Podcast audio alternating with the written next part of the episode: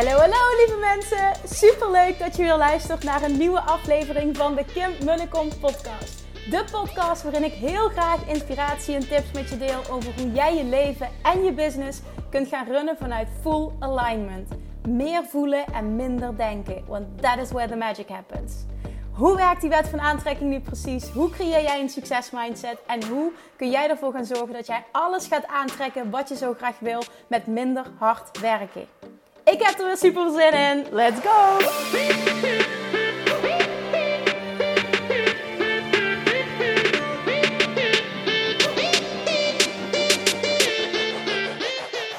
Welkom, welkom, welkom!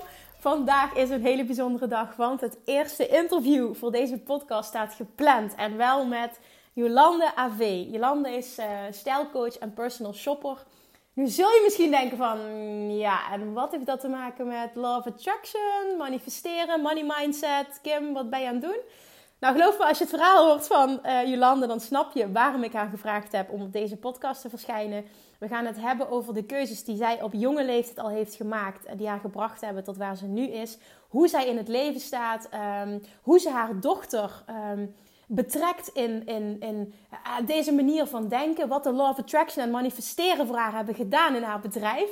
En ook welke money mindset shift dat zij heeft gemaakt om daar te komen waar ze nu is. En daarnaast heeft Jolande vandaag officieel toegezegd dat zij op 24 januari aanwezig zal zijn tijdens het eerste live event dat ik organiseer over de Law of Attraction en Money Mindset in Business. We gaan daar je hele geldverhaal herschrijven. Je gaat naar huis met een dikke doorbraak in je money mindset. Helemaal empowered, vol zelfverzekerd en het gevoel dat je controle hebt over je gedachten ga jij naar huis. Ik vind het super tof om daar een tribe te hebben van like-minded people. Nadien kan er ook genetwerkt worden. Het wordt echt helemaal fantastisch. Alleen er zijn niet meer zoveel kaarten, want meer dan de helft is al weg. Dus mocht je interesse hebben, zul je het super tof vinden om ook aanwezig te zijn op 24 januari. Ergens in het midden van het land. Ik ga de locatie heel binnenkort bekendmaken. Wil je meer informatie? Wil je als eerste kans maken op een early bird ticket? Dan um, ga naar de website www.kimmunnekom.nl. Die zal deze week live gaan. En dan schrijf je in voor de nieuwsbrief. En ik zal mijn nieuwsbrieflezers als eerste op de hoogte houden van uh, de beschikbare tickets. En uh, ja, alle nieuwtjes en alle inspiratie, alle tips en alles wat er nog gaat komen. Dus schrijf je absoluut in als je aanwezig wil zijn op het live event. Oké, okay. ik heb super veel zin in deze aflevering. Ga luisteren naar het verhaal van Jolande, want je zal heel geïnspireerd en gemotiveerd uh, je oortjes uitdoen straks. Oké, okay, dan gaan we! Jolande, welkom! Dankjewel, dankjewel. En Jolande, vandaag, jij bent mijn eerste gast. En ik voel me enorm vereerd dat jij even de tijd en moeite neemt om uh, ja, voor gedachten te wisselen over wie jij bent en hoe je gekomen bent tot waar je nu bent. Super tof. Ik voel me ook vereerd dat ik jouw allereerste gast mag zijn. nou, ik wil beginnen met een vragenvuur. Uh, ja. Om de luisteraars een algemeen beeld te krijgen van wie je bent en wat voor jou belangrijk is. Mm -hmm. En uh, dan gaan we daarna eventjes wat uh, dieper diven in jouw ja. business. Leuk. Kom is dat op. een goed idee? Zeker. Alright, gaan we. Waar uh, ben je opgegroeid? Ik ben opgegroeid in Brabant. In, in Brabant? Uh, Breda, ja. Oké. Okay. En waar woon je nu? nu woon ik al een jaar of tien in Utrecht. Oké. Okay. En heb jij een, een fijne plek, de mooiste plek waar je ooit bent geweest, waar iedereen aanraadt om naartoe te gaan? Ja, ben ik twee weken geleden geweest. Echt super recent, San Diego. Het is echt ongelooflijk hoe tof het daar is. En niet eens zozeer wat er allemaal te doen is of wat dan ook, maar gewoon de vibe die er hangt. Dat als je gewoon op een stoel koffie zit te drinken, dat het dan al magisch is. En er zijn ook, ja, ook dingen gebeurd dat je denkt, nou echt, toeval bestaat niet. Ik weet het nu nog zekerder, maar echt, wat een, wat een vette plek is dat. San Diego, ja. Kun je een in... voorbeeld noemen? Want het, het, je triggert mij heel erg nu. Wat, wat, ja. wat noem eens wat.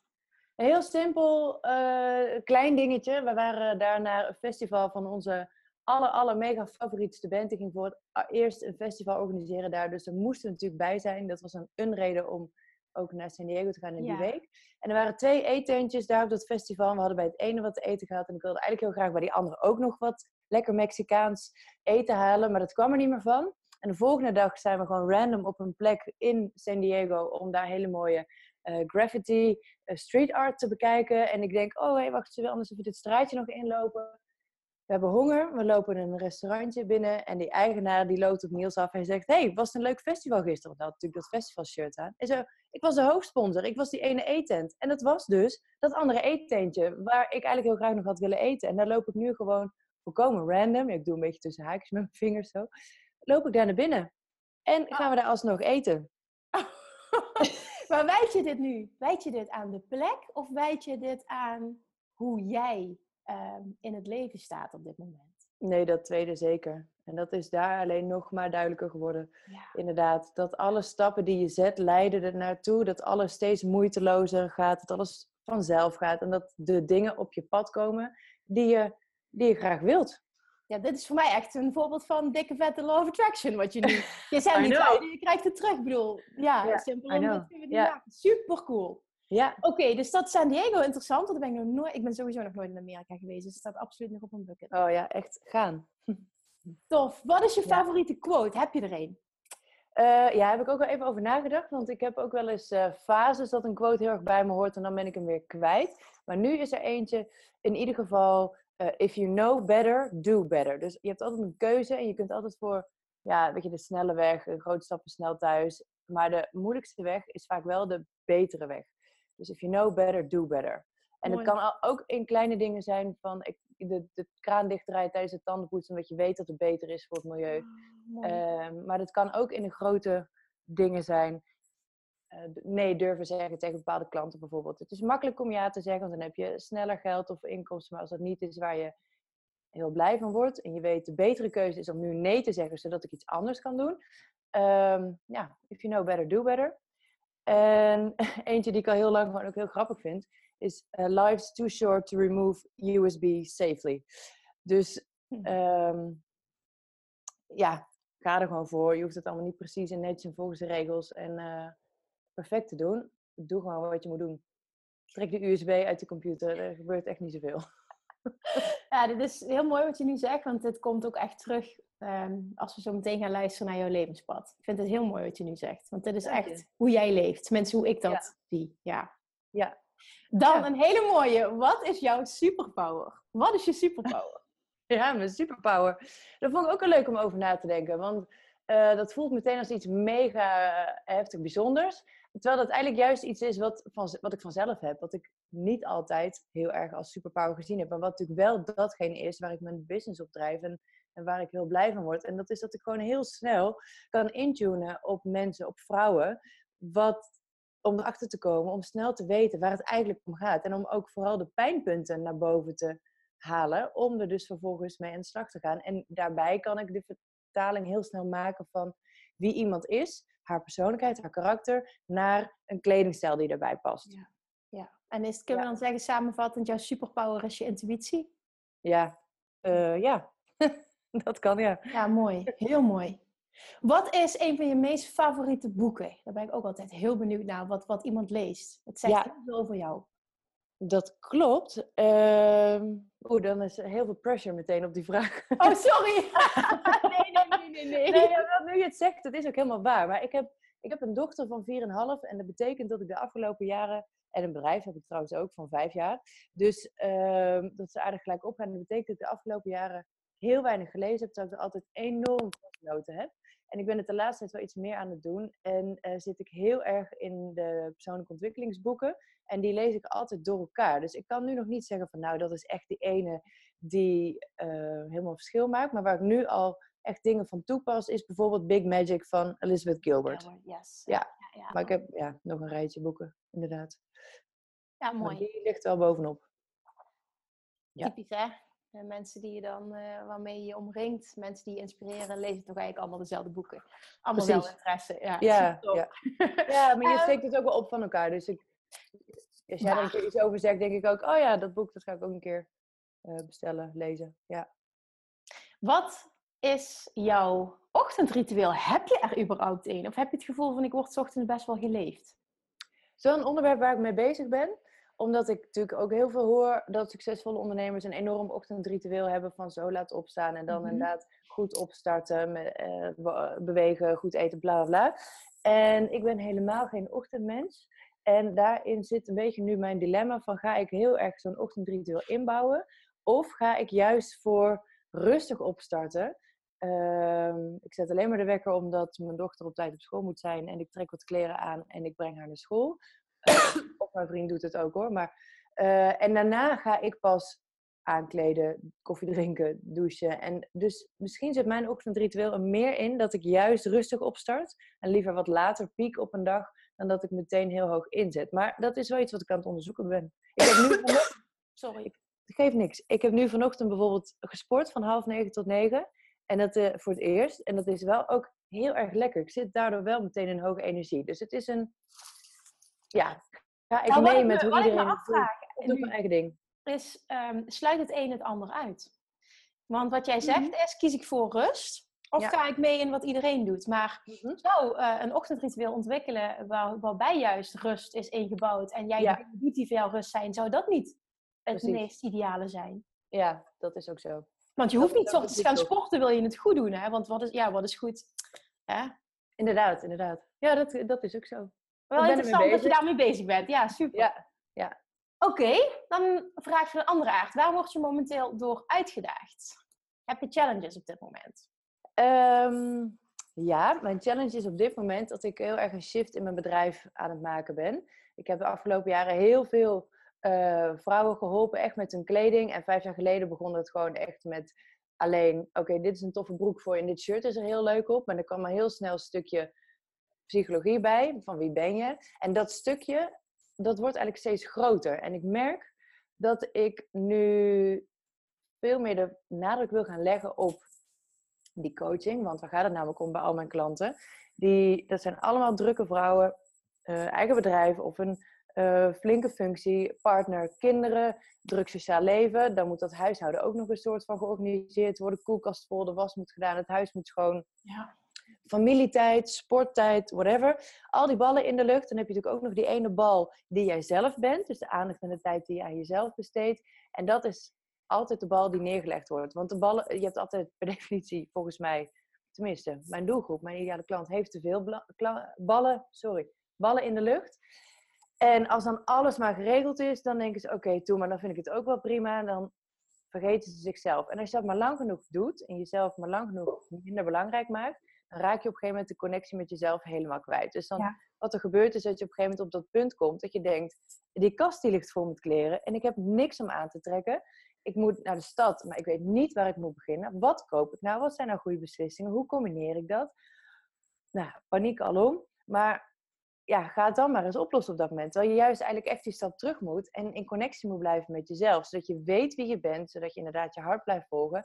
En daar vloeit dan vanzelf heel makkelijk een kledingstijl en een goed gevulde kast uit voort. Dus ik wil veel meer gaan zitten op die stap ervoor. Dus ik kan wel gaan vertellen wat je aan moet, maar als jij jezelf niet aanpakt, dan zit je over een half jaar of een jaar ja, weer in hetzelfde schuitje. Als je weer een jaar lang niet voor jezelf zorgt. Ja, dan kan ik je wel een broek aanwijzen, maar dan, En dan bereik je het nog niet. Voor jou de grootste uitdaging, die shift maken? Betekent dat ik, ik voor jou van ik moet een andere klant aanspreken of ik moet juist op een andere manier mijn communicatie gaan doen? Dus waar zit dan de ik. grootste uitdaging? Ja. Ik denk allebei. Want ik denk dat ik dat met mijn huidige tribe ook echt een heel stuk kan eh, bereiken. Maar dat daar ook nieuwe mensen gaan aansluiten. Maar waar mijn uitdaging vooral in zit, is dat ik dus steeds meer nee zeg tegen klanten die Ja. mijn hulp vragen. En dat ik, eh, oh, daar weet ik trouwens zo nog een mooi voorbeeld over de Law of Attraction trouwens, voor wat betreft mijn bedrijf. Dat wil ik zo ook wel heel graag je Oh, daar komen we zo op. Dat ga ik je op? absoluut vragen. Ja, Ja, absoluut. maar het- precies. Maar het hangt inderdaad ook hier een beetje mee samen. Maar dat ik dus niet precies weet hoe ik dat dan ga doen. Hoe ik meer op die coaching ga zitten. Wat dan mijn dienst wordt of wat dan mijn product wordt. Eh, maar dat, en dat ik er dus op vertrouw, want dat komt wel. Ehm, oh, ik, sorry, ik word gebeld. Ik klik hem gauw weg.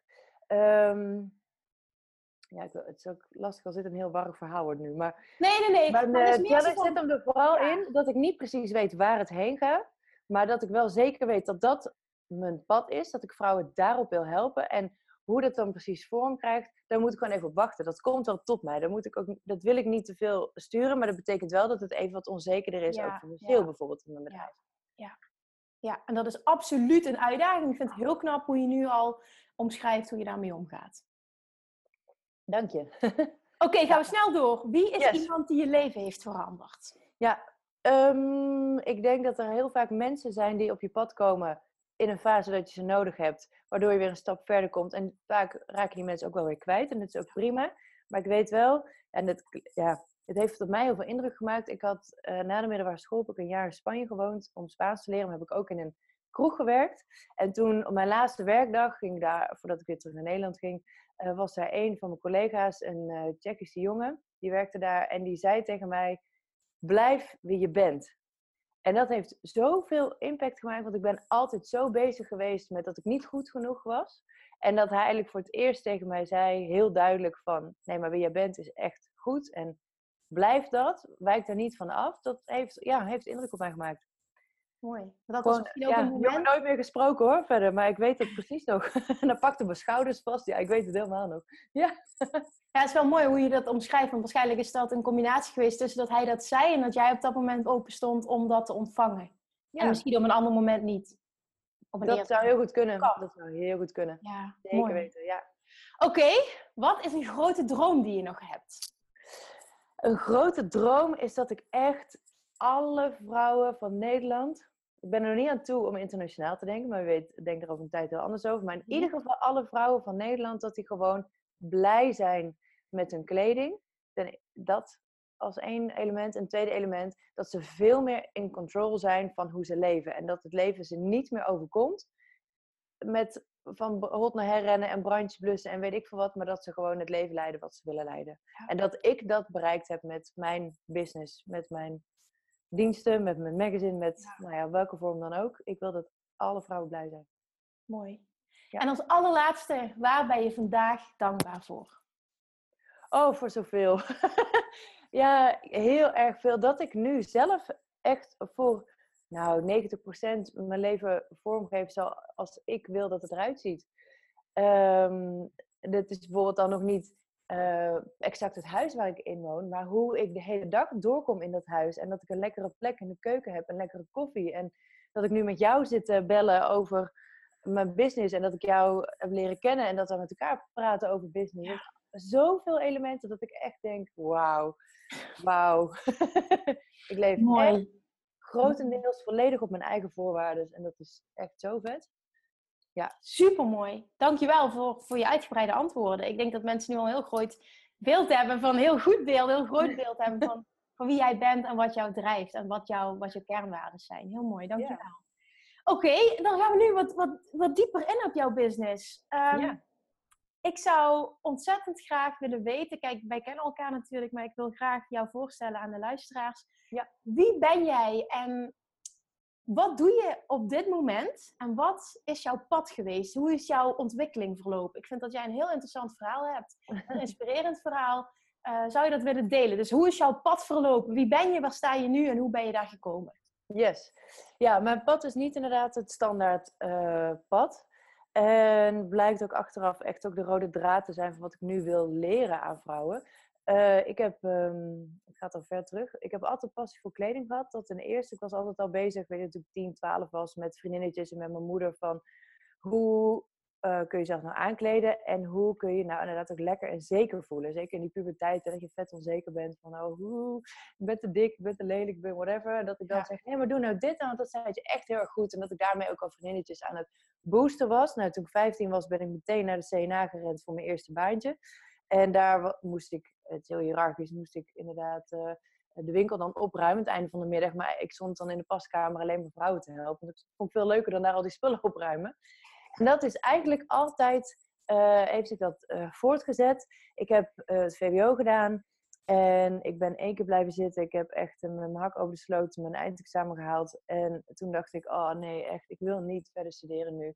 Mag ik nog een jaartje uitstellen? En dat mocht van mijn ouders uh, mocht ik dus naar Spanje, wat ik net ook vertelde. Mm toen kwam ik terug. Toen zou ik naar de Hoge Hotelschool gaan. Maar ik had nog best een aantal maanden over in de tussentijd om te overbruggen. En toen ben ik fulltime in een, hoe kan het ook anders, natuurlijk in een kledingwinkel gaan werken. Dit was een spijkerbroekenwinkel met een enorme regiofunctie. Dus mensen kwamen overal vandaan naar die winkel om eindelijk een goede spijkerbroek te kopen. Want hoe moeilijk is het ook inderdaad om een goede spijkerbroek te vinden. En ik vond het super leuk om die mensen dan helemaal gelukkig naar buiten weer te sturen. Um, ja, ik, ik vond het ook super interessant, winkels. Ik wilde ook mijn tijd niet verdoen. Dus ik wilde wel dat alle tijd later op mijn cv, zo ben ik heel erg ook opgevoed met ehm, ja, met carrière maken, ambitie, bla bla bla. Dus je mag Ja. echt geen tijd voor doen op je cv. Dus ik was meteen heel erg eh, proactief met dingen naar me toe trekken. Was dus binnen no time ook ja, bedrijfsleider. En dat was eigenlijk een soort assistent van de eigenaar. En toen kwam ik voor de keuze te staan. Oké, nu gaat die hotelschool beginnen. Maar er werd ook een damesafdeling. De winkel werd twee keer zo groot en er werd een damesafdeling opgezet. En ik mocht helemaal mee in dat proces met merken uitzoeken, op inkoop gaan, naar de beurzen. Ik was al bezig ook met stagebegeleiding en met eh, mensen aannemen. En met mijn helemaal 20 jaar. Dus dat, en daar werd ik zo blij van. En dat vond ik zo cool. En toen zei inderdaad iemand tegen mij van ja, ik weet niet hoor, maar die hotelschool is dat eigenlijk wel een heel goed idee. Toen dacht ik, ja, nee, ja, het is dat jij het gesprek nu opent, maar eigenlijk weet ik deep down al dat ik dat helemaal niet wil. Maar ja, het moet, want het hoort, want je doet VWO en dan moet je daarna gewoon een goede studie doen, want dat is ja, hoe het hoort. En in de winkel werken, daar wordt ook wel best op neergekeken. Wat ik wel begrijp, zeker ook wel achteraf, maar ehm, wat vooral voortkomt uit onwetendheid. Het is namelijk helemaal niet makkelijk om in de winkel te staan. Het is ook helemaal niet makkelijk om een winkel te leiden. Maar goed, ik heb dus eh, niet voor de hotelschool gekozen. Eh, wat best wel een heftige beslissing was. En ik heb toen wel gedacht, ik ga nog nadenken over een andere studie. Nogmaals, ook vanuit het juk, hè, dat hoort. Eh, maar daar heb ik echt ook oprecht onderzoek naar gedaan. Maar er was geen één studie waar ik echt op aansloeg. Dat ik dacht, oh nou dat lijkt me tof, wat ik daar ga leren. Of wat daarna de toekomstperspectieven zijn of whatever. Nergens werd ik enthousiast van. En dan, ja, dan verwatert zo'n idee ook een beetje. Ondertussen ben ik gewoon blijven werken. En heb ik elke dag voor mezelf belangrijk gemaakt dat ik uitgedaagd werd. En dat ik elke dag bleef leren. En nou ja, op, eh, elke Hoe keer... doe je dat? Hoe deed je dat? Ja, dat was gewoon een voornemen. Dus dan gebeurt dat ook. Super, wat ja, super interessant. Nee, maar dat is het. Ja. Jij bent een voorbeeld van, oké, je maakt een keuze, je wil iets. En wat je eigenlijk zegt, ik, ik ging all in. Ik zorgde ervoor dat ik er alles uit ging halen wat erin zit. Ja, ja, als ik dan niet dat ene pad loop wat ik dan hoor te belopen.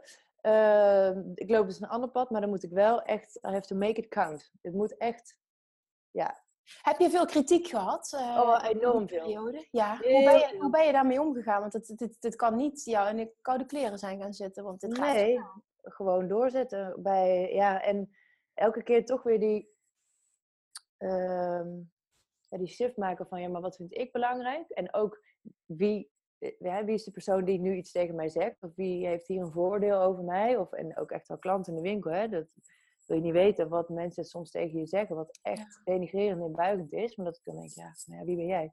Ik moet mijn leven leiden. Ik ben altijd wel een vrij autonoom persoon geweest. En ik heb daar gewoon aan vastgehouden. En ja, het gewoon maar... Ja, ik wil niet zeggen geslikt, want ik heb juist geprobeerd om het naast me neer te leggen. Eigenlijk, dat is het. Maar het is niet, eh, het is niet makkelijk. En toch heb je dat op vrij jonge leeftijd, heb jij, ja, zoals ik dat zie, heel, vanuit heel veel zelfverzekerdheid Ja, bepaalde keuzes gemaakt. ja, ik was niet per se altijd zelfverzekerd over wie ik verder was.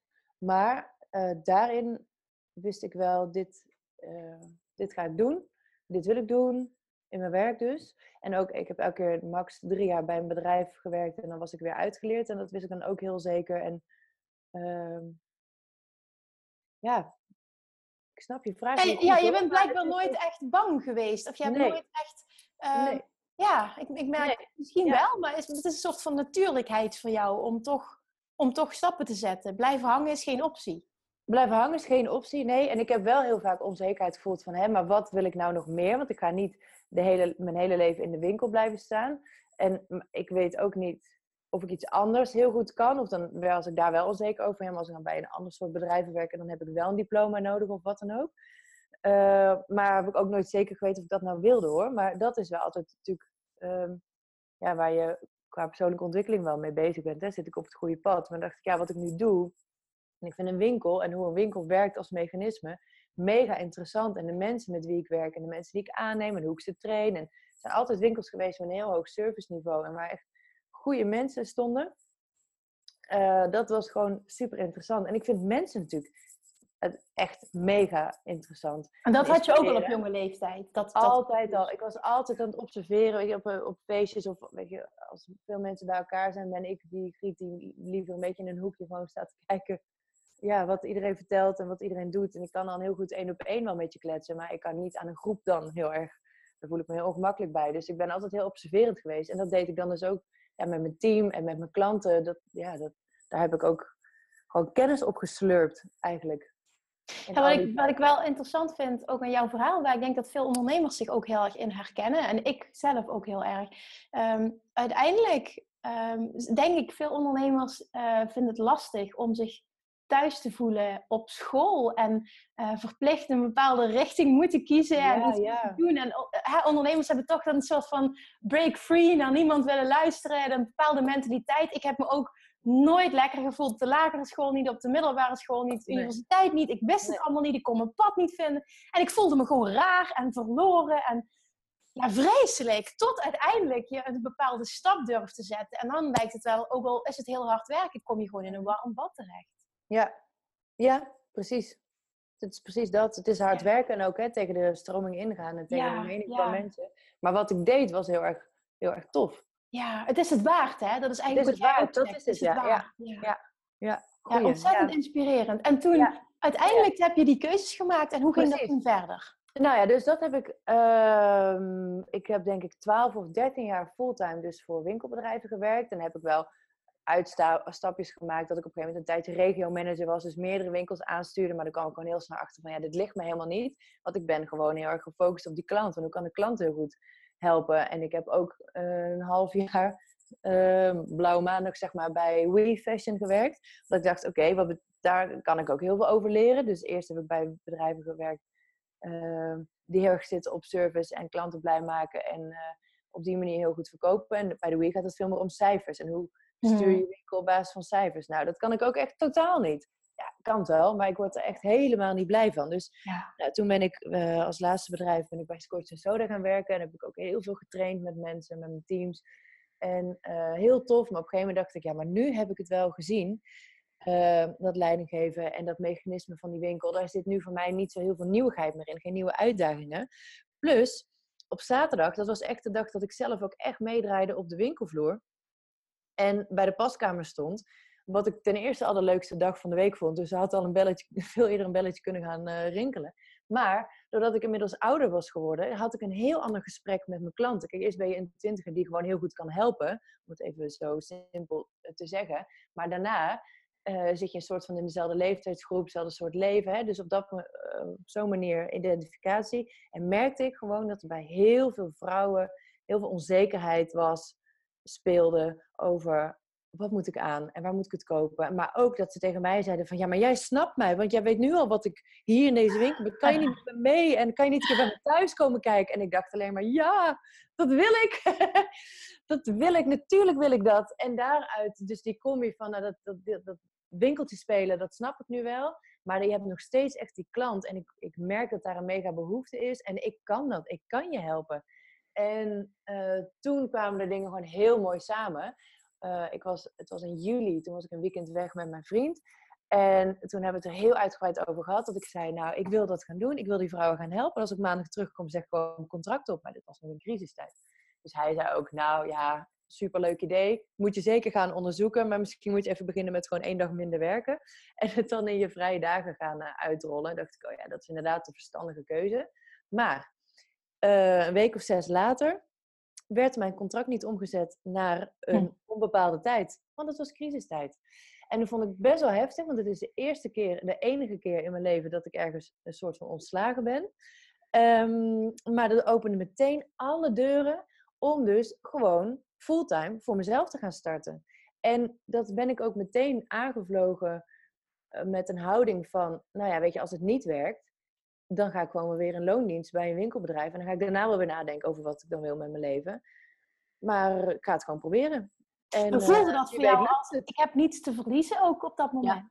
Ja. En hoe, maar hoe kon jij dat, um, en dan moet je zelf bepalen wat je daarin wilt delen, maar hoe kon je dat uh, financieel redden? Van een salaris naar niks meer? Had je dan tijdelijke uitkering? Want ja, je bedrijf is een uitkering. Oké, want je bedrijf is vaak niet meteen winstgevend. Dus... Nee, totaal niet. Nee, nee, nee, helemaal niet. Het is, uh, nee. Nee, daar wil ik wel open over zijn hoor. In het begin kreeg ik een uitkering. Um, een startersuitkering heet volgens mij van het UWV. Mhm. Toen bleek ik dus ook heel snel uh, zwanger te zijn. Dus toen heb ik ook nog tijdens mijn verlof een hele hoge zwangerschapsuitkering gekregen. Wat ik oh. nog steeds niet begrijp, maar dat was heel lekker. En daarna heb ik een deel, ik had een spaarpotje, daar heb ik een deel van geleefd. En ik moet ook zeggen dat Niels een heel deel financieel heeft opgevangen. Ja. Eh, totdat ik zelf weer volle bak mee kon draaien. Maar dat vond ik wel heel moeilijk. Want ik heb vanaf mijn twintigste financieel voor mezelf gezorgd, volledig. Misschien al wel eerder, nee, mijn twintigste. En dat gaf ik ineens weer een stukje op.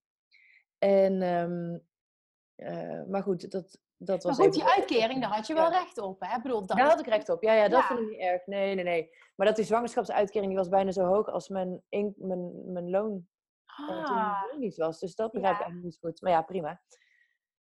het was Maar volgens mij is de zwangerschapsuitkering gebaseerd op eh, het laatst verdiende, misschien Ja, loon. Ja, het laatste jaar of zo, gemiddelde. Ik Ja. weet het niet precies. Nee. Eh, ik hoop dat ik me misschien daar in de toekomst ook wel in mag verdiepen. Maar Ja, precies.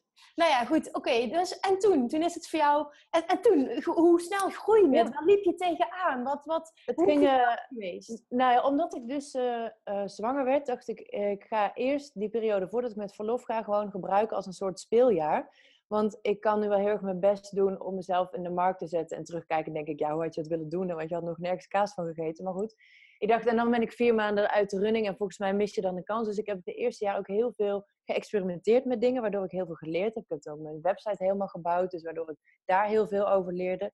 En daarna eh, ben ik Ehm, ik had wel vrij snel mijn eerste klanten trouwens. Ik heb de eerste klanten gratis gedaan. Eh, ook als een soort van eh, ambassadeurschap. Van, wil je Zou je dat mensen aanraden? Ja. Interessant dat je dit zegt. Oké. Ja. Ja, want ik kan wel bedenken... Nou, omdat ik ben ook wel een beetje van de start before you're ready. Ik hoef het allemaal niet helemaal precies uit te denken hoe ik het ga doen. Eh, ik heb natuurlijk sowieso werkend geleerd mijn hele leven. Dus ehm, dat is ook wel een beetje mijn uitgangspunt. Van ga maar gewoon doen. Dan kom je erachter wat werkt en wat niet werkt. Dus Ja. ehm, dat geeft ook ruimte dan om fouten te maken. Of om een hele onlogische indeling in je dag te hebben. Als, ja. als die klant er toch niet voor betaalt. En als dat Ja. toch heel duidelijk een testcase is. Dus dat geeft... Ja. En jij hebt niet ervaren dat, eh, want ik, ik ben helemaal met je eens hoor. Zeker als je net je bedrijf start. Supergoed ook om recensies te ontvangen. Ja, Eh, daarom. Ja. Je hebt niet ervaren eh, dat jij, want dat krijg ik nog wel eens terug van andere ondernemers, dat je klanten niet echt hun best deden, niet echt een volle bak ervoor gingen, niet echt die samenwerking volledig opzochten, omdat ze juist niet betaalden. Heb je niet ervaren? Nee, want die eh, vrouwen die gunden het mij ook heel erg om dit op te gaan starten. Ja, Dus ik had de gunfactor heel erg. Ja. Het waren geen Het mensen ook- die ik niet kende. Nee, precies. Het is ook een beetje wie zoek je daarvoor uit. Hè? Dat is ook, eh, daar moet je slim mee omgaan. Ja, oké. Ja, maar ik had natuurlijk al wel die aanloop van dat mensen dat aan mij begonnen te vragen. Van, hè, wat ik net zei, van hè, kan je niet bij mij thuis kijken? Dus ik heb meteen daar gebruik van gemaakt. Ben alle Oh, mensen ja. van, eh, Ja. ik ben, I'm all yours. Ja. Ik wil je graag helpen. En toen ben ik op een gegeven moment eh, ja, toch ook wel geld gaan vragen. En eerst ook wel heel weinig hoor. Ik ging 150 euro voor een eh, hele dag vragen. Ja. kan natuurlijk niet. Maar eh, nou ja, goed, daar leer je dan ook snel genoeg over. En het is eigenlijk altijd ehm, in een stijgende lijn gegroeid. Rustig, stabiel. Ik heb, ik heb nog nooit mega hard gepiekt dat ik mezelf voorbij groeide, bij wijze van spreken. Dat is zo'n hele steady flow.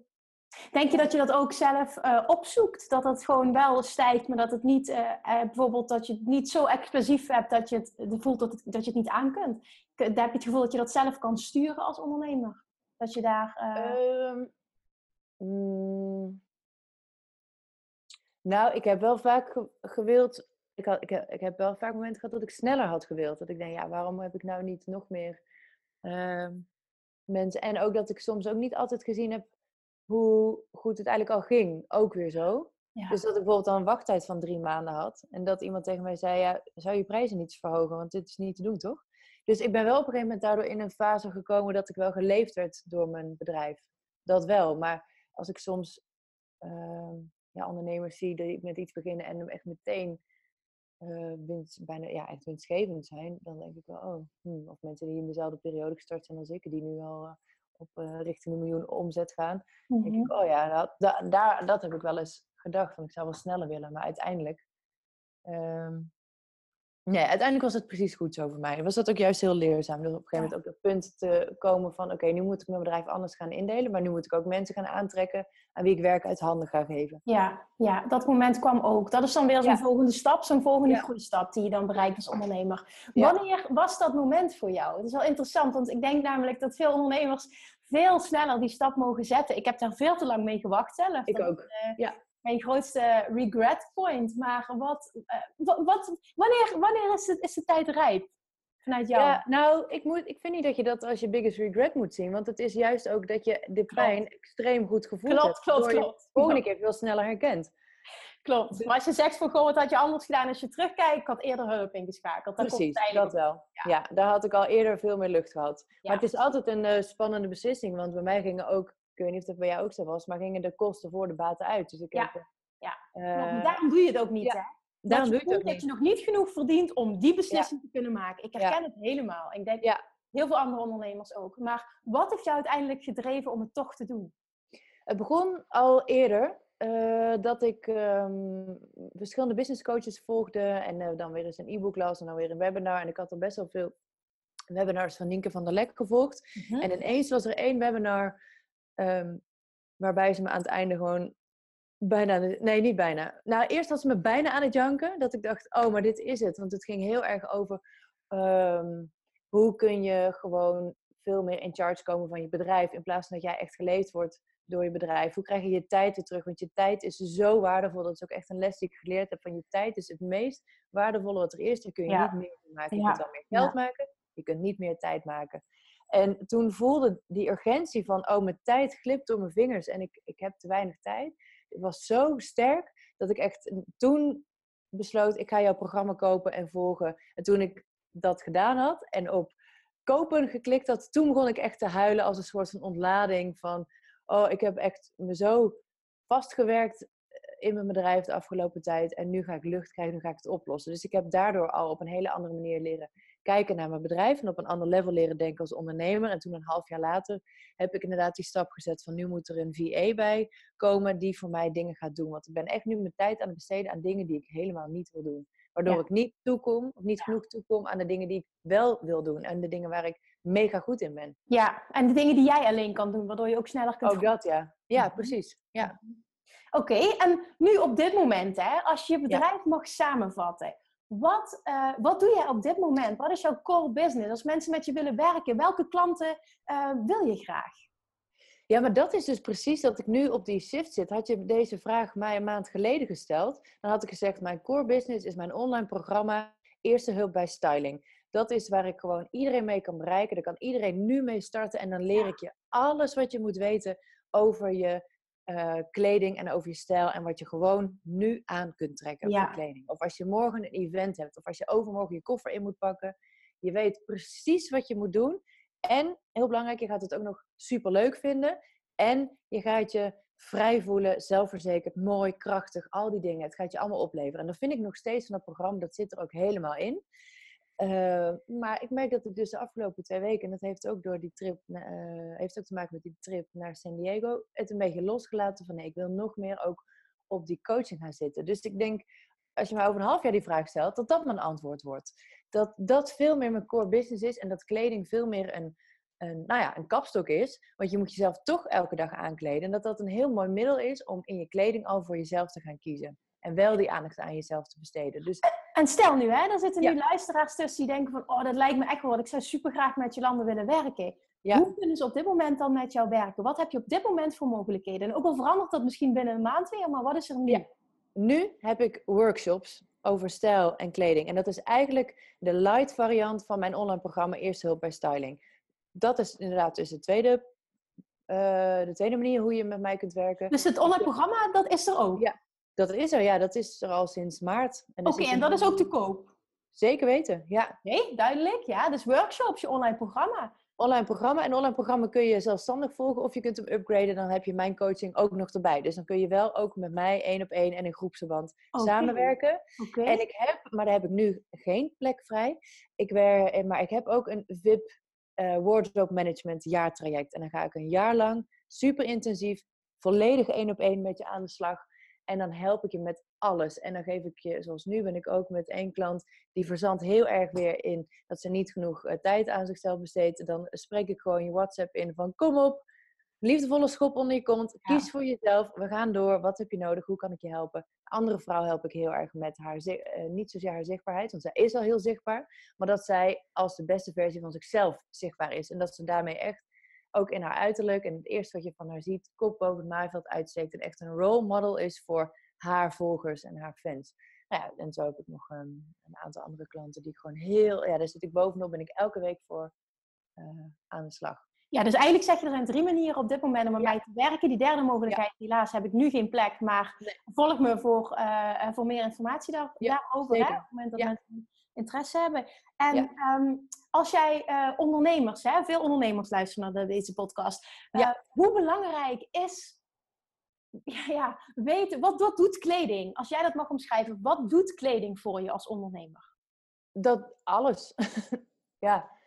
Um, waarom is het zo belangrijk? Ja, het waarom zouden ondernemers daar veel meer uh, aandacht aan mogen besteden? Ja, dat, omdat dat, dat zit hem in verschillende invalshoeken als het ware. Ten eerste is het natuurlijk het, je visitekaartje, je eerste indruk. Het is het eerste wat jouw klant ziet van jou nog voordat jij goedemorgen gezegd hebt. Of nog voordat jij je verhaal hebt kunnen vertellen of je pitch hebt kunnen leveren. Het eerste wat mensen zien is jouw uiterlijk.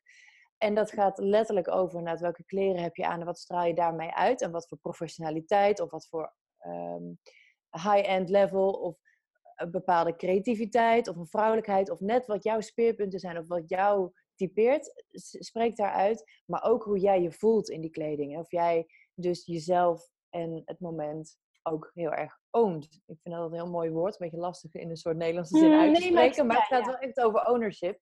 Als jij je goed voelt in je kleding, want een goede outfit maakt dat jij je veel beter voelt, uh, kom je ook tien keer sterker over. En daarnaast, als jij heel erg je eigen ding durft te doen in je kleding. En je hoeft helemaal niet als een soort paradijsvogel de straat op. Maar als jij gewoon heel specifiek...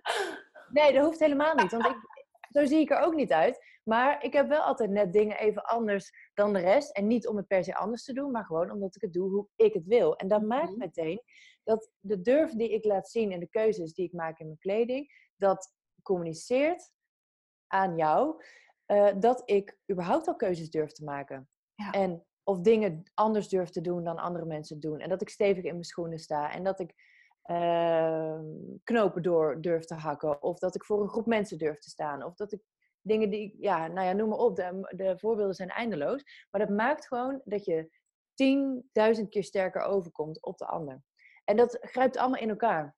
Dus hoe je jezelf voelt, maar ook hoe de, hoe je overkomt en hoe de ander weer op jou reageert. En zou je een paar, een paar tips kunnen geven, een paar algemene tips, waar je als ondernemer, uh, als je veel met klanten werkt, of als je bijvoorbeeld een event hebt, of een, een workshop, ja. noem maar even iets. Waar let je dan op qua kleding? Wat zijn echt een paar richtlijnen, algemene dingetjes? Um, de basis begint met dat je kleding uitzoekt waar jij gigantisch blij van wordt. Dus dat je niet gaat beredeneren waarom iets een goede outfit is. Um, omdat iets bijvoorbeeld rood is en dat is een mooie, actieve, um, een beetje agressieve kleur bijvoorbeeld, ik noem maar iets. Hè? Of dat, is, mhm. dat valt heel erg op als iedereen heel veel zwart of blauw draagt, of donkere kleuren draagt in de winter. Dat is een hele beredeneerde keuze. Nee, ga echt onderzoeken, wat zijn jouw winkels, wat zijn jouw merken en wat zijn dan vervolgens de kledingstukken die je aantrekt en dat je echt in de spiegel kijkt en denkt, nou, wow, damn, ik zie er echt goed uit. Ik had één klant, die, die heeft ook jarenlang geen aandacht aan zichzelf uh, kunnen besteden. En die stond voor het eerst weer in een pak voor de spiegel. Die schoot gewoon vol. Van, ik wist niet meer dat ik er zo mooi uit kon zien. En dat kan voor iedereen. Dus als dat je uitgangspunt is, dan vind je vanzelf de kleding die ook echt perfect bij jou past. En... Ja, plus het kan ook heel veel doen voor je figuur. Veel vrouwen zijn daar toch heel veel mee bezig, zeker als ze voor een groep moeten staan. En vaak weten we ook niet hoe we uh, ons figuur het beste nee, nee, nee, dat klopt. laten uitkomen. Nee, en daar kun je van alles online over vinden met figuurtypes en wat dan ook. Maar zelfs dat valt terug te voeren op de vraag. En dat is ook mijn hele methode waar ik mee werk. Zuiver kiezen noem ik dat.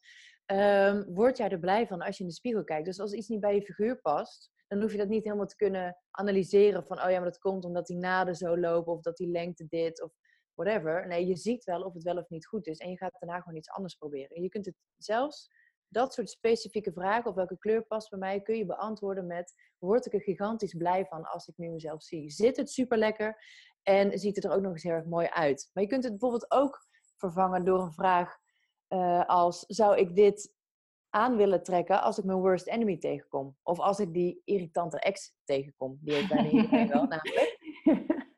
Of uh, welk cijfer geef ik dit?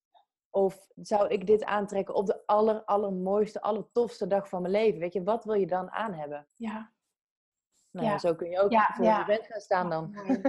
Ja. Ja, nou weet je wat, ik merk bij mezelf heel erg dat eh, nu sinds ik, eh, sinds anderhalf jaar dat ik een relatie heb met zijn vriend, hij houdt helemaal niet van hakken bijvoorbeeld. Hij ziet Oh ja. het liefste als gewoon lekker sportief, gewoon lekker jezelf. En dat maakt, Mhm. omdat ik dat zelf ook het prettigste vind, maar dat maakt dat ik nu ehm, niet zozeer andere kleding, maar toch wel een klein beetje, ja, misschien ook wel een soort van andere stijl ontwikkeld heb de laatste tijd. Dat ik als persoon veranderd ben door omstandigheden. Tuurlijk.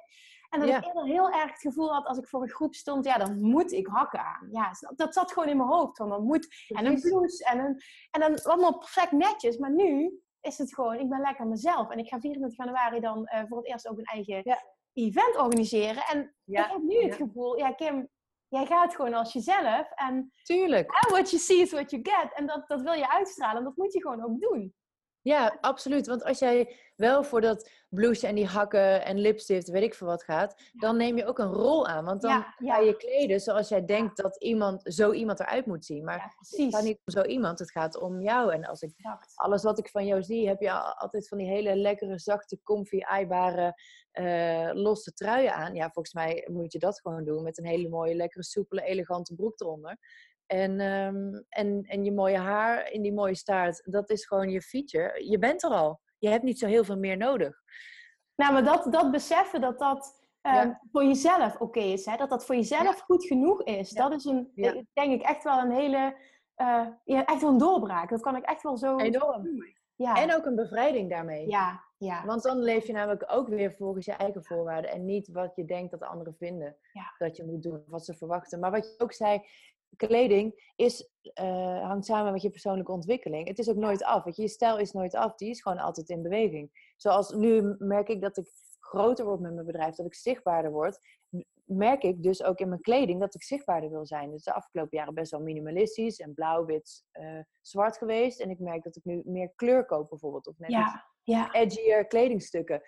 Eh, dat, is, dat is met elkaar, eh, hoe noem dat? Onlosmakelijk, één op één Met elkaar verbonden. Ja, absoluut. absoluut. Ja. Ik was inderdaad ook altijd heel erg van het, ja, meer sobere kleding. Heel veel beige, heel veel die, Mhm. die tinten, grijs, beige. Dat.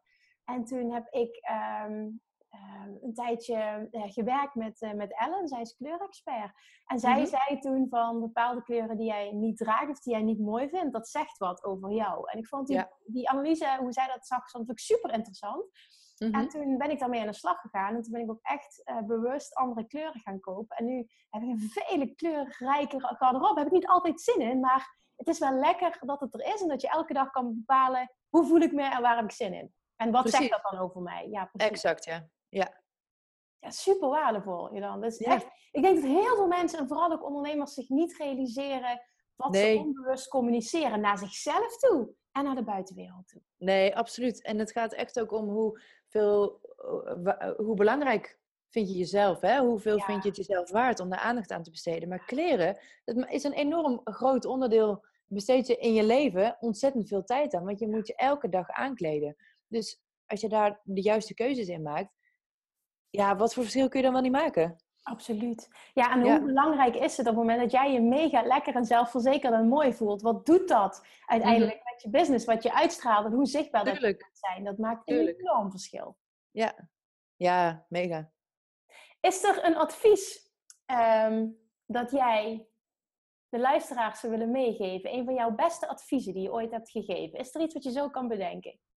Nou ja, dat is natuurlijk mijn hele methodiek en hoe ik zelf ook gele le- geleefd heb. Dat klinkt alsof het nu stopt, maar hoe ik het al heel lang doe en ook altijd zal blijven doen, is volg je hart. Blijf bij jezelf. Blijf ook in connectie met jezelf en blijf je bij alles afvragen, bij je kleding, maar eigenlijk bij alle vraagstukken in je leven, word ik hier blij van.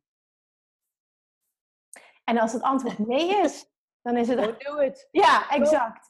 Exact. Koop het niet. En wat, wat adviseer je dan mensen die gewoon echt af en toe voor de kast staan, voor de spiegel staan en met de handen in het haar zitten en gewoon echt denken, ik weet het niet. Ik weet het gewoon niet meer. Of mensen die afgevallen zijn, die gewoon hun figuur niet meer terugkennen. Tuurlijk, ja. Wat adviseer je? Ja, natuurlijk, eh, dat ze met jou gaan werken. Duh. ja. Is, er dan, is er dan een eerste stap? Dat het lijkt me logisch, hè, dat ze die stap moeten zetten. Maar is er een eerste tip, in iets waarmee ze nu verder kan helpen? Iets van advies? Uh, een concrete. Um, wat ik zou gaan doen, want je moet gewoon eigenlijk dan het wiel even opnieuw gaan uitvinden. En ik zou dan altijd beginnen met een moodboard maken. En dat betekent ook heel erg vanuit je eerste indruk, je eerste ingeving, je instinct, uh, reageren op plaatjes. Ofwel je gaat gewoon tijd, je koopt een stapel tijdschriften en gaat er doorheen bladeren. En daar waar je aandacht blijft hangen, scheur je uit. Niet gaan denken, ja, maar zij is blond en ik ben donker. Of dit zijn hakken en ik draag nooit hakken. Zij is maat uh, supermodel en ik ben gewoon uh, maat 40 met mijn Hollandse lijf. Nee, don't do it. Ga daar niet over nadenken. Als je aandacht ergens blijft hangen, scheur het plaatje uit en plak het op een vel. En dit kun je natuurlijk online ook heel goed doen op Pinterest. Dat is echt mijn favorite online hangout. Uh, gewoon plaatjes verzamelen die jou aanspreken. En hoe meer plaatjes je verzamelt, hoe meer je bepaalde dingen gaan opvallen. Dat je bijvoorbeeld altijd even kledingstukken kiest, bijvoorbeeld. Of dat er heel veel mannelijke elementen in zitten. Of, nou ja, bepaald kleurgebruik, noem maar op. Of dat het altijd uh, heel veel accent op detail heeft. Of dat het nooit rokken en jurken zijn, bijvoorbeeld, in mijn geval. um, en, en, zo krijg je, want dan heb je namelijk praatje plaatje. Want dat is altijd makkelijker door het gewoon te zien.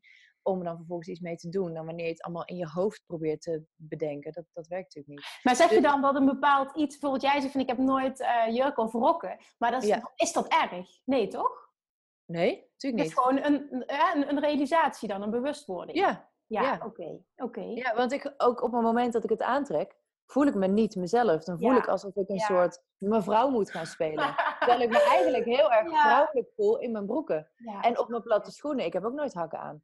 En uh, dat maakt dat ik meer mezelf voel. Ik voel meteen het verschil als ik iets aan heb. Dus ik denk, oh, nu moet ik ineens al netjes gaan doen, zeker. Ja, absoluut. Oh, dat is zo herkenbaar, dit wat jij nu zegt. Oh.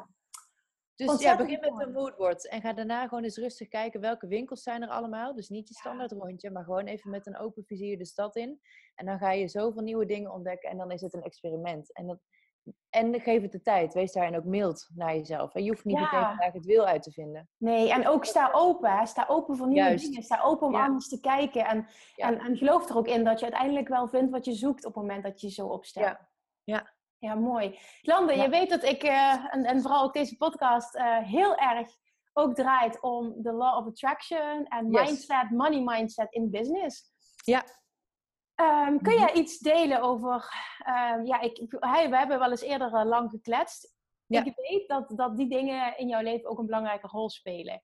Hoe mm -hmm. heb jij in jouw leven de law of attraction um, ja, misschien bewust toegepast of achteraf kunnen zien ja. dit is gewoon, dit is wet van aantrekking geweest, maar ik wist, ik was er toen niet bewust mee bezig. Ja, nou ja, eh, want ik ben er eigenlijk pas drie kwart jaar of zo nu mee bezig met dat dat dan de Law of Attraction heet. En dat je een The Secret film hebt en dat je Abraham Hicks en, en nou ja, nog meer uh, mensen die er natuurlijk over dingen schrijven, vertellen. En net als dat ik jou dus pas uh, een aantal maanden volg.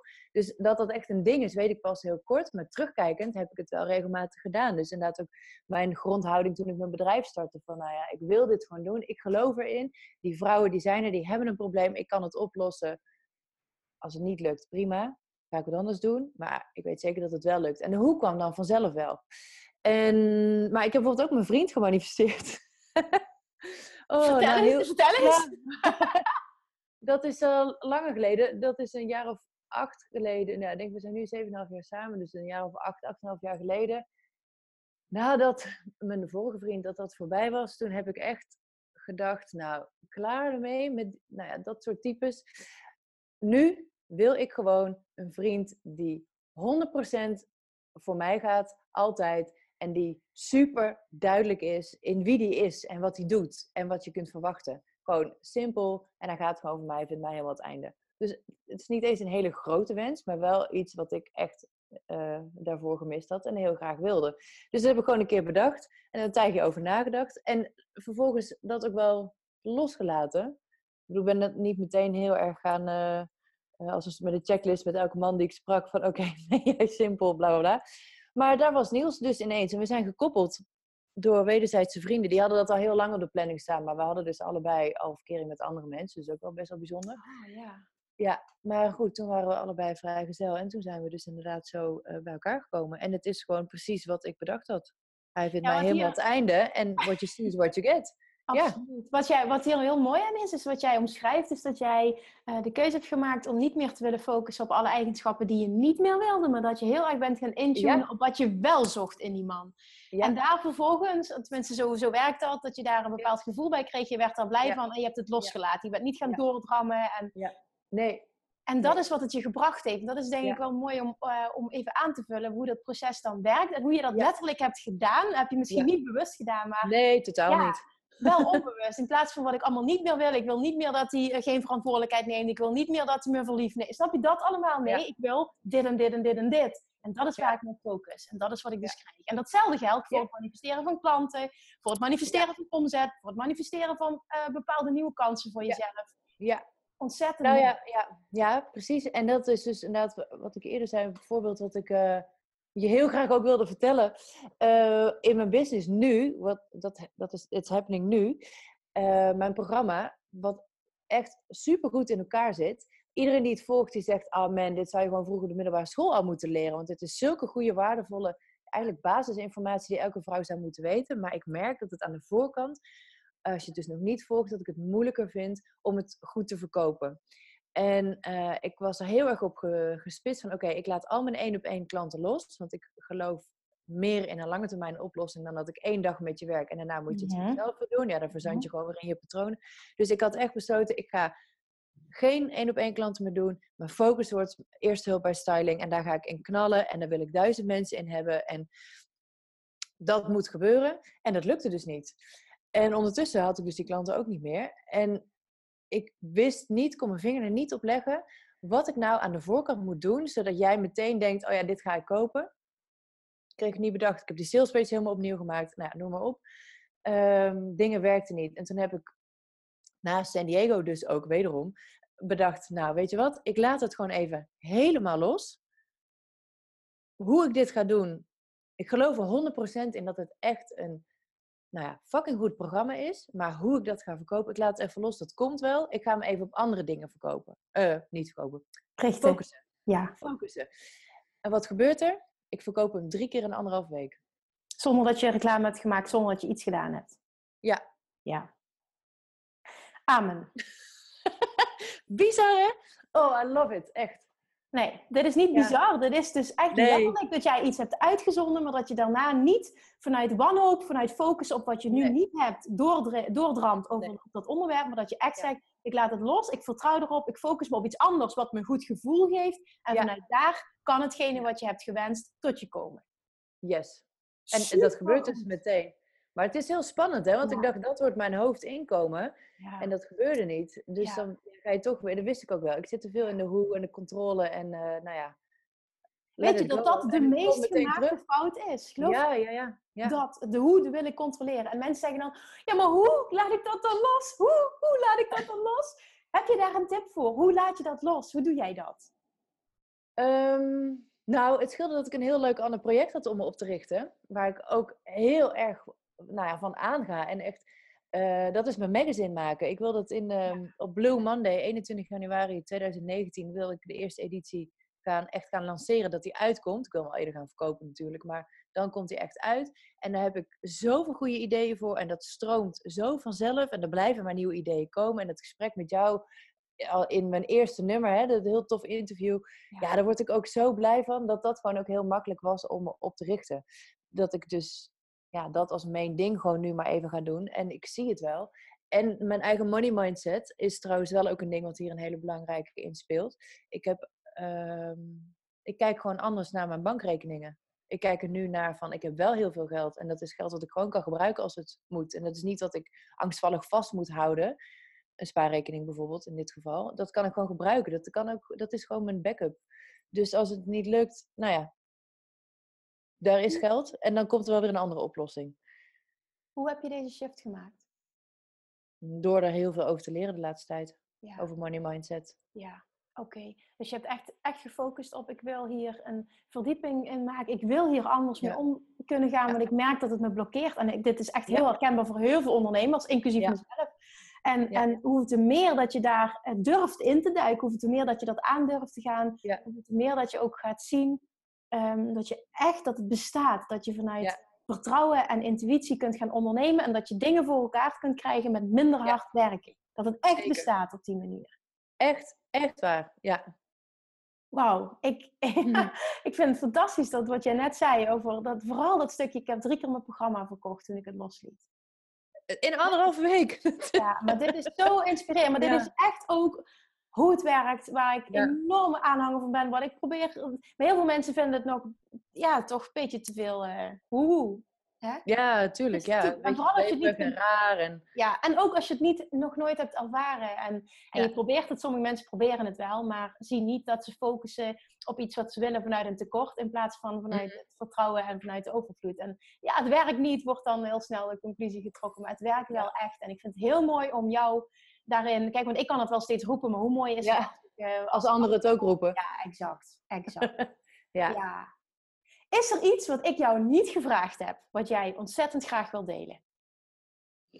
Um, nou ja, waar we het in, in ons interview voor mijn magazine ook, uh, ging dit gesprek ineens ook over opvoeding. En ik denk dat dat ook een hele mooie is, hoe we dat met z'n allen kunnen doen, is het ook doorgeven naar onze kinderen. Dat je dus op een andere manier uh, ja, naar het leven kijkt en naar je keuzes kijkt. En um, dat vind ik ook echt een heel tof stuk. Dat ik hoe wij leven, hoe Niels en ik leven, dat we onze eigen keuzes maken, dat we elke dag uitgaan van ja, hoe, hoe, uh, hoe tof is deze dag en hoe goed voelen we ons hierbij en wat hebben we daarvoor nodig, dat we dat ook aan haar meegeven. Maar ik, ik leer haar ook al dat als uh, alles, als zij vrolijk is en gezellig en makkelijk en ze vindt alles wel prima, ze moet geen ja-knikker worden hoor, absoluut niet.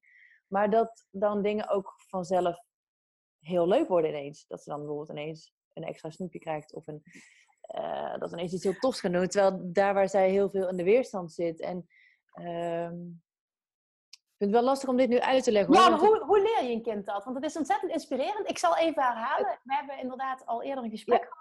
En wat mij toen heel erg um, uh, intrigeerde, is dat jij vertelde uit het niks, we hebben geen televisie. Ja. En toen vroeg ik, ik denk, huh?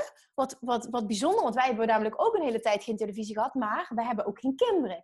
En ik weet dat jij een dochter hebt, dus ik dacht, huh? Zij heeft geen televisie. Hoe doet ze dat in godsnaam met haar dochter? En toen kwamen we op het gesprek dat jij zei van, ik, ik, ik probeer mijn mindset en hoe wij in het leven staan uh, ook heel erg mee, in mijn dochter mee te geven. En dat ja. zich op verschillende manieren. En onder andere, we hebben dus geen tv. En hoe gaan jullie met je dochter daar nou precies mee om?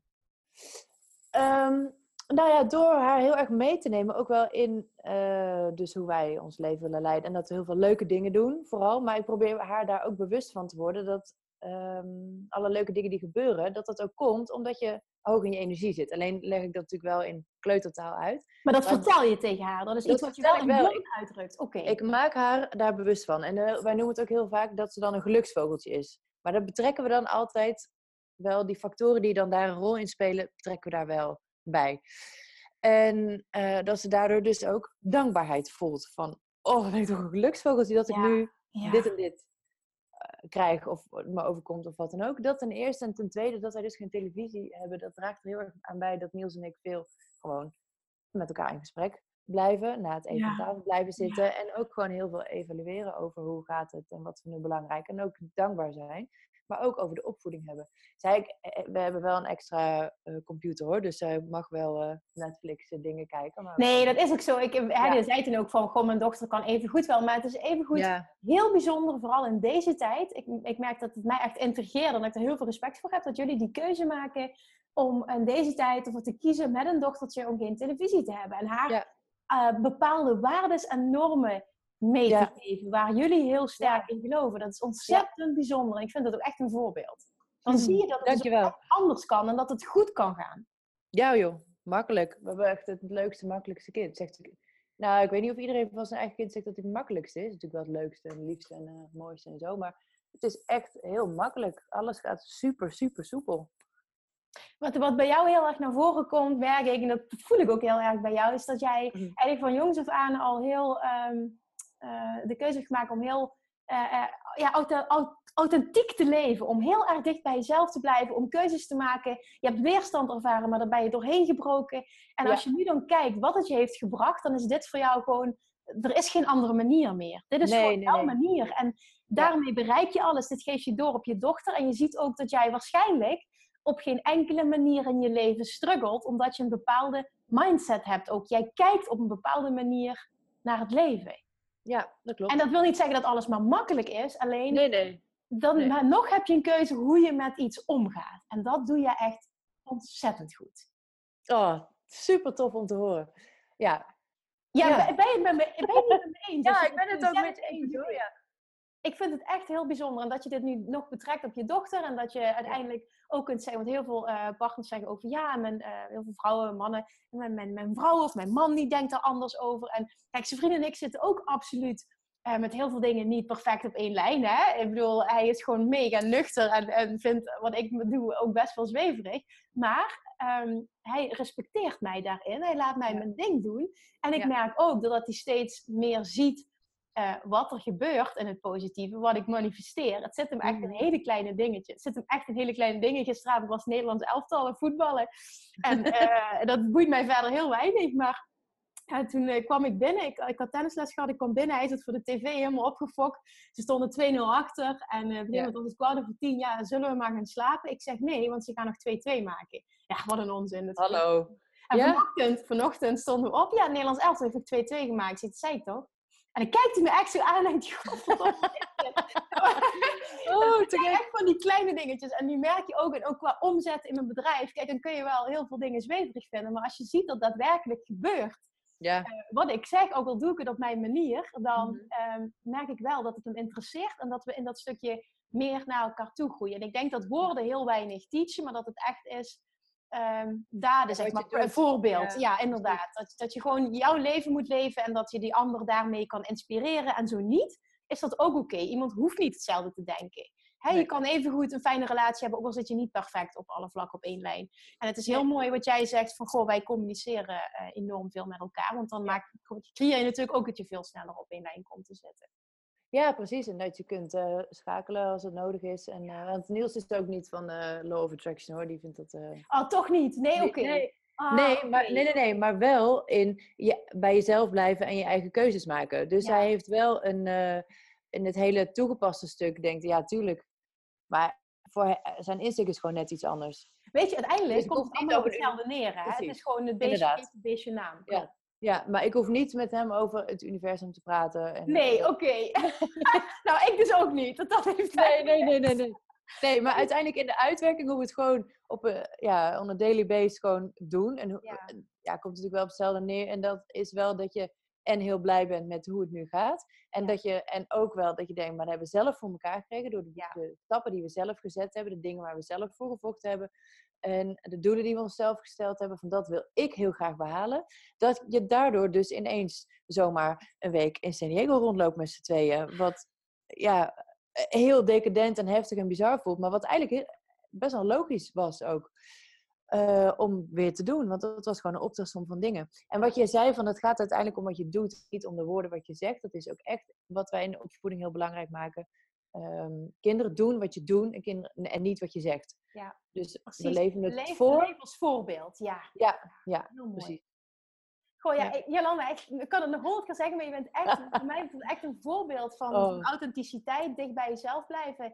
Ik denk als iedereen zo bepaalde keuzes durft te maken en keuzes durft te maken vanuit, ehm, ja, vanuit eigenlijk vanuit liefde en vanuit Mhm. vertrouwen in plaats van Ja. vanuit angst, dan is dit wat je bereikt. En daar ben jij een voorbeeld van. Oh, echt. Dankjewel. Dankjewel voor jouw Dankjewel. tijd. Any, any final words, any last words, dingen die je nog kwijt wil, waar je mee Nee. af wil sluiten? Of Nou, hebben we ja. alles eh, gedekt? We hebben ontzettend veel eh, gezegd, maar ik wil alleen maar zeggen, blijf podcast maken. Blijf jouw kennis en je visie en je missie delen. Want het is, je hebt mij daar ook zo mee geholpen en geïnspireerd. En ja, ga ermee door en maak het nog groter. I love it. Dankjewel. Ik wil nog eventjes één zin herhalen die bij mij is blijven hangen. Jolande, die zei Ja. tegen mij in een e-mail, eh, of, of een Instagram bericht was het. eh, ja, eh, ik, ik ga gewoon heel eerlijk tegen je zijn. Een, jaar, een jaar geleden voelde ik je helemaal niet. Dat heb ik je verwijderd van Instagram, zei ze tegen me. En nu op de een of andere manier klikken we heel erg. Dat vond ik zo bijzonder. Ik, ik ja, totaal niet als een aanval. want Ik weet hoe positief dat jij dat bedoelde. Ja, heel erg. Dat was Ja. voor mij een heel mooi inzicht, gaf jij mij, en feedback gaf jij mij terug, dat er ehm, in een jaar tijd met mij persoonlijk ook heel veel gebeurd is. En jij Precies. spiegelde me dat. En dat vond ik heel mooi. Dus daar, eh, Ja. ja, was echt een eye-opener. Dus. En ik wil het even delen, omdat jij het zo mooi verwoordde. Ik heb die zelfs van Instagram verwijderd. Ik dacht, what the fuck? Ja, ik had je ontvolgd. Ik dacht, nee, hier kan ik echt niks mee. Ja, precies. totaal niet. En Oh. later haken we weer aan, zie ik je naam voorbij komen. En eh, denk ik, oh, eens even kijken. En dan meteen, oh, nou, maar ook precies datgene waar ik in zit. Dus het is ook als je het hebt over vibraties en dingen die bij Ja. elkaar komen, is dat ook, weet je, eerder was het gewoon niet de bedoeling en nu is het volgens mij hartstikke de bedoeling. Ja. Inderdaad. Nou, ik wil, eh, ik wil afsluiten met, eh, met de woorden. Nogmaals, dankjewel Jolande. Ik ga Jolande volgen. Heel waar kunnen ze je volgen? Als mensen meer willen weten, waar moeten ze dan kijken? Op Instagram kun je me vinden op Jolande AV underscore stijlcoach. En op Facebook kun je me vinden op Jolande AV stijladvies. En natuurlijk mijn website jolandeav.nl. En ehm, als je de spelling daarvan lastig vindt, kun je ook naar zuiverkiezen.nl gaan. Want dan kom je ook uiteindelijk Oké, op mijn perfect. site terecht. Oké. Ja. Dan ga je Jolande absoluut volgen, want ik denk dat eh, naast eh, alle expertise die ze bezit, dat het ook een ontzettend inspirerend mens is waar je ontzettend veel van kunt leren. Dus, lievertjes, ga haar volgen. Jolande, dankjewel. Heel erg eh, gedaan en jij ook bedankt. Mooi. We sluiten hem af. Dankjewel. Yes. Joehoe. Doei. Super dankjewel voor het luisteren. En mocht je deze aflevering nou ontzettend inspirerend hebben gevonden, zou je dan alsjeblieft eventjes de moeite willen nemen om naar iTunes te gaan en een korte review willen achterlaten. Want alleen op deze manier kan de podcast groeien, kunnen we meer mensen bereiken, omdat de zichtbaarheid wordt vergroot. En ik zou het super leuk vinden als je luistert, dat je even een screenshot maakt van de aflevering die je luistert en eh, mij even tagt op social media. Mocht je nog suggesties hebben voor een bepaald onderwerp, iets waar je meer over zou willen weten, dan stuur me alsjeblieft een berichtje, ook op social media. Op Instagram bijvoorbeeld, als je me nou nog niet volgt, dan get your butt on Instagram. Of op Facebook, of je stuurt me een mailtje naar info.kimmunnekom.nl en beantwoord ik al je vragen met alle, alle, alle liefde. Bye bye voor now!